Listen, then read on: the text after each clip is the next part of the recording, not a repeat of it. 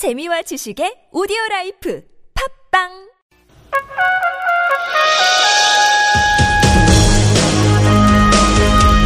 열린 인터뷰 시간입니다.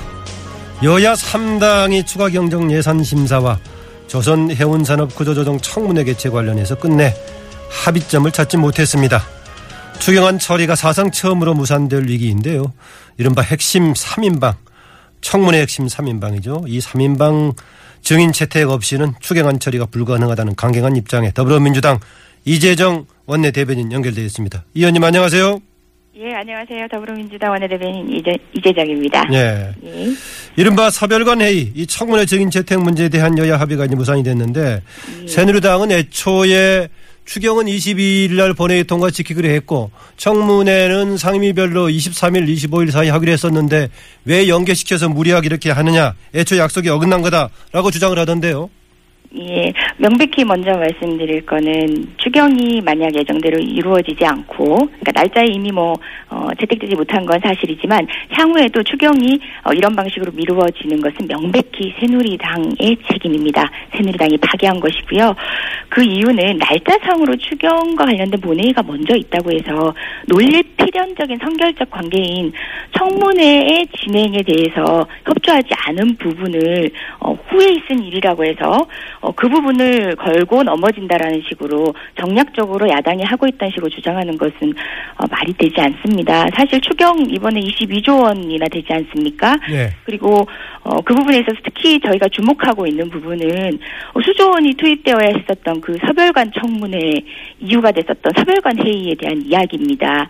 원인과 이유가 규명되지 않고 또다시 같은 방식으로 돈을 투입을 해야 된다라는 것은 어, 야당한테 그와 같은 범죄 행위 또다시 청문회가 벌어질지도 모르는 그런 행위에 가담하라는 것에 지나지 않거든요. 예. 그러니까 날짜상 선으로 얘기한다는 것은 어, 눈 가리고 아웅하는 거죠. 논리 필연적으로 선결적 관계입니다. 예. 그 날짜상으로는 이제 추경 통과 날짜가 하루 앞선 어제 22일이었다 하더라도 그러면은 협상 과정에서 어 청문회 협력한다라는 게 문건 아니면 그렇죠. 협상 과정에서 구두라도 얘기가 됐습니까? 당연히 그건 논리적으로 전제로 된 것이죠. 뭐, 예. 어, 뭐 한글로 풀어서 적지 않는다고 해서 그것이 논리 필연적 관계가 아니라는 것은 어, 무리한 주장이죠. 예. 예. 여러분도 다 아시다시피요. 예, 알겠습니다. 어, 국민의당에서는 최경환 의원 정도는 한 사람 빼고 한번 해보자라고 협상의 카드를 내놓기도 했었는데, 어, 지금 더불어민주당에서는 원래 했던 어, 핵심 3인방, 이 사람 모두들의 증인 채택 없이는 추경 처리 불가능하다. 이게 아직까지 공식 당론입니까? 예, 그렇습니다. 이게 협상으로 타협할 수 있는 부분이 아닌 것이요. 음, 최종택이라고 아시죠? 예. 지금 뭐 회자되고 있는 세 사람의 어, 각 이름에 한 자씩을 딴 것인데요. 누구 누구죠? 세 사람은 최경환의 최, 예. 안정범의 종, 홍기택의 택입니다. 예. 최종택이라고 이렇게 이름까지 지어져 있습니다. 그 세 사람은 당시에 서별관 회의 때 무슨 직책을 가졌었죠? 당시 전 경제부총리 그리고 청와대 최경환, 예. 부족수석 예 안종범 정책수석은 여전히 그 자리를 유지하고 있죠 홍기택 전 산업은행 회장입니다. 예. 이런 세 사람에 의해서 어, 결정이 되었었는데 누구 하나를 빼서 말을 맞출 수 있는 부분이 아닙니다. 진상 규명을 위해서는 반드시 어, 세명 모두가 증인 채택이 돼야 됩니다. 저희 IMF부터 공적 자금 투입 뭐 이런 거 여러 관행들 많이 들어왔지 않습니까? 예. 이번에는 그런 식으로 암행으로 실시 되던 이런 공적 자금의 막대한 투입을 어, 그 고리를 끊어야 합니다. 그런 간섭의 고리를 끊고 깨끗하고 투명하게 어, 진행하는 것들을 이번 이번에부터는 우리는 확인을 하고 봐야 됩니다. 국민 여러분들이 납득할 수 있을 정도로 설명을 한 다음에 추경을 통해서 지원을 하는 것이 결정되는 것이 마땅합니다. 원칙적인 입장입니다. 예. 안정범 수석은 여전히 수석을 하고 있지만 당시 이제 경제 수석에서 어, 정책 조정을 하는 정책 조정 수석으로 자리를 옮기긴 했죠. 예, 예, 예, 그렇습니다. 예. 어, 그렇다면은 추경안 처리가 이게 증인채택 없이는 추경안 처리가 불가피하게 무산될 수도 있다는 것인데 그럼 더불어민주당에서는 추경의 취지를 못 살렸을 경우에 어떤 계획을 갖고 계십니까? 사실상 이제 추경을 통해서 어 정책을 펼치겠다라는 계획은 정부에서 세워온 것입니다. 네. 저희 비단 어, 이번 서별관 청문회와 관련된 그리고 어, 해운 구조와 구조조정과 관련된 추가 투입뿐만 추가 재정의 투입뿐만 아니라 나머지 추경들도 사실상 어, 많이 부실해서 저희가 문제점을 지적하고 있거든요. 네. 그 문제점에 대해서 해답을 해답을 내와야 될 것은 정부고 여당이었습니다. 여전히 그렇다고 생각하고 있습니다. 아, 그러면 현실적으로 이번에 추경이 지나가면 이제 바로 이제 9월부터 정기국회가 시작이 되는데 예. 그럼 내년 또 본예산에 반영할 수밖에 없는 건가요? 만약에 안 된다면은요. 사실상 추경은 공식적으로 이제 철회라는 방식이 불가능하다고 알고 있습니다. 그렇다면 예. 내년 본예산에 추계를 한다는 것 자체도 어, 법리상으로는 이중적으로 추계가 되는 아주 어, 그 상정하기 어려운 상황이거든요. 정부 여당입니다. 해법을 예. 위해서 어, 다양한 방법을 고민하는 게 마땅하다고 생각합니다. 예. 어, 화제를 돌려보겠습니다. 어, 이철성 경찰청장 내정자에 대한 국회 이제 한해행의 인사청문회가 있었는데 이철성 내정자가 자진 사퇴해야 된다 이런 게 지금 더불어민주당의 입장이죠. 예, 이미 공유되고 있다시피 1993년도 그 강원지방경찰청 있을 당시 음주운전 때문에 교통사고 낸 전력으로 어, 부적격 논란이 일고 있는데요. 어, 그에 더해서 문제가 되는 게 그 잘못을 덮으려고 신분을 속이면서 징계조차 받지 않은 사실이 드러났습니다. 예. 근데 당시 어떤 관행으로 본다면은 이것은 경찰 신분을 당사자가 속인다고 해서 속여질 상황이었는가를 이야기하시는 분들이 많습니다. 경찰이 조직적으로 사건 축소 은폐하지 않았나라는 얘기가 있고요. 어, 93년이라고 하면은 김영삼 정부가 들어쓰고 국가기관 확립을 굉장히 강조하고 있던 시기거든요. 예. 부정부패 척결을 강조하고 있던 시기고요.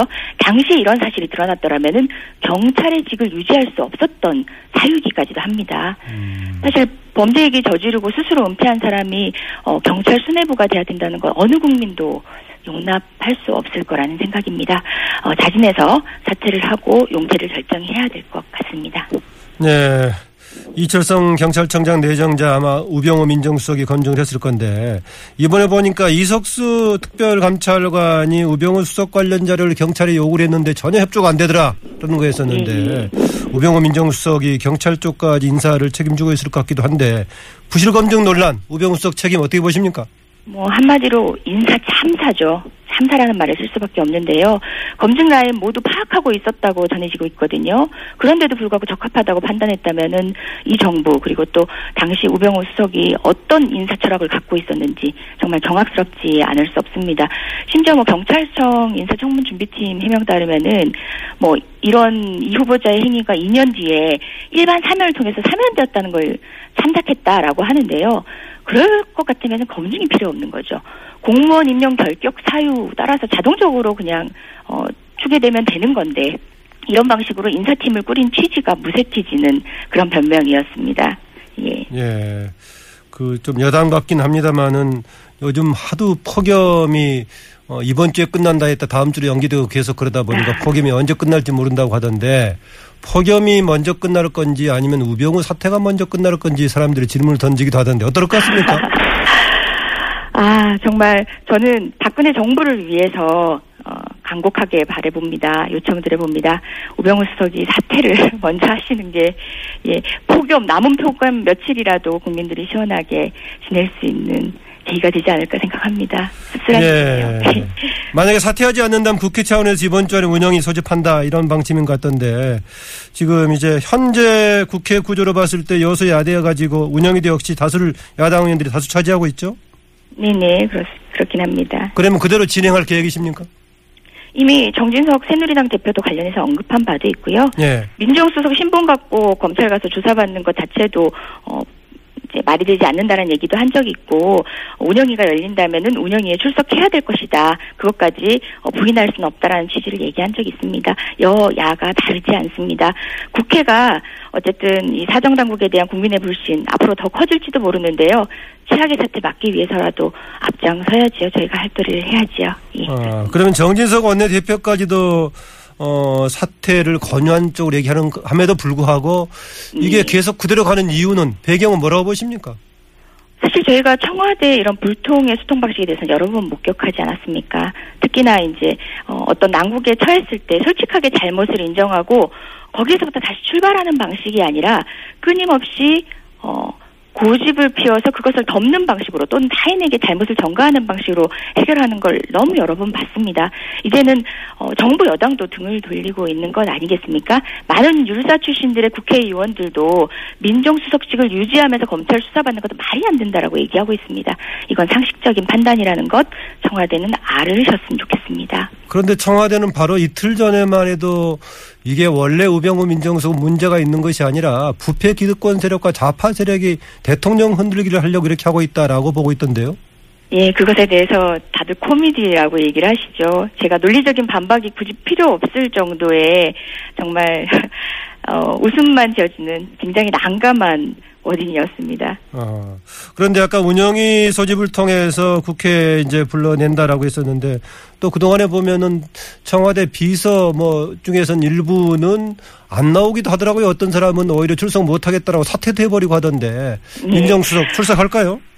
예, 사실 뭐 운영위의 출석 요구라는 게 뭐 영장을 받아가지고 강제로 구인할 수 있는 것도 아니고 하지만 어, 국민이 권위 있는 어, 명령입니다. 국민의 권위 있는 명령에 스스로 따르지, 따르지 않았을 때 박근혜 정부의 레임덕 이미 시작되고 있다고 하는데요. 향후의 모든 책임은 스스로 진다는 것을 청와대도 모르지 않을 것이라는 생각입니다. 네, 어제 이제 휴가 마치고 돌아온 이석수 특별감찰관 기자들 질문에 이런 답을 했어요. 어, 의혹만으로 사퇴하지 않는다는 것이 현 정부의 방침 아니냐. 그러니까 본인도 의혹을 누가 제기한다고 사퇴할 수 없다. 이런 발언 들으면서 어떤 느낌 들었습니까?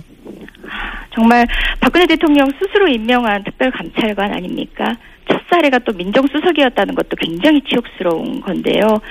어, 이석수 특별감찰관이 중대 범죄자를 오인받고 있는 이런 본말이 전도된 상황에 대해서 국민이 모두 공분하고 있습니다. 마찬가지 입장입니다. 아, 이게 보니까 또 하나 그 언론 노출 관련해 가지고 상당히 뭐 진실공방 비슷하게 나가고 있던데 이게 최초의 어느 신문사 기자하고 통화했던 내용이 밖으로 노출되는 과정이 혹시 도감청 있는 거 아니냐 의혹이 상당히 설득력 있게 제기가 되던데 이 부분에 대한 검찰의 수사 기대할 수 있을까요?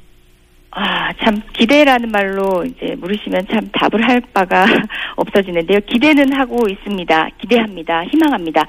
어, 다만 명백히 해야 할 것이 관련된 대화의, 어, 전개 과정을 보면요. 이건, 어, 통상의 방식으로는 획득할 수 없는 개인의 사적인 대화를 어, 불법적으로 취득한 것이 명백해 보입니다. 관련된 수사가 진행되는 것이 어, 저희 검찰 스스로 위상을 지키는 데 도움이 될 것이라고 생각됩니다. 명백히 수사되어야 될 내용이고 밝혀져야 될 내용입니다. 네, 관련해서는 특검이 당연한 거 아니냐 얘기 나오기도 하고 검찰 수사에서도 어, 우병우 사단은 제하고 검찰에 맡겨야 된다 이런 얘기 나오고 있더라고요. 예, 그게 당연한 상식 아닐까 싶은데요. 지금 뭐 우병우란 암초 걸려서 어떤 일도 못 하고 있는 상황 아닙니까? 청와대가 바로 그렇지 않습니까? 어, 스스로 사퇴하는 게 제일 먼저고요. 어, 그렇지 않더라도 검찰은 하루빨리 확실한 수사를 통해서 국민의 오해를 불식시키는 게 마땅하고요. 그렇지 않다면 최후의 수단으로 저희는 특검이 필요하다는 생각입니다. 네, 사드 성주 배치, 성주군 배치에 대해서 박근혜 대통령이 제3 후보지 꺼낸 이후로 애매한 입장이 왔다 갔다 하더니 최근에 들어서는 점차로 거기에 좀 무게가 실리는 쪽입니다. 국방부도 제3 후보지 평가 작업을 공식화했고요. 이건 어떻게 봐야 되는 겁니까? 그렇게 정부가 제3후보지 평가를 공식화하는 것 자체가 이 정권이 얼마나 사드 배치 결정과 부지 선정을 졸속으로 진행한 건지를 밝히는 꼴입니다. 뭐 선 발표 후에 후 조치가 이루어지는 방식으로 보여지지 않습니까? 이거는 정말 믿겨지지 않을 정도로 주먹구구식으로 그 아마추어적인 국가 정책을 실현하는 방식, 그러니까 안보 정책을 고민하는 방식, 어, 국민이 놀라고 있습니다. 정말 어, 그 오롯이 이런 졸속 정책의 상처는 국민들에게 전가되고 있는 상황에서 갈등을 조정하는 데 있어서도 전혀 능력을 보여주고 있지 못하다는 생각입니다. 예, 3 후보진 논란은 이제 사드 배치 자체에 대한 어, 찬반 입장보다는 어느 쪽에 배치하느냐 방향으로 오히려 초점이 이제 달라질 여지도 있어 보이는데요. 그럼에도 불구하고 현재 있는 주민들은 폭넓은 고민을 하고 있다는 생각입니다.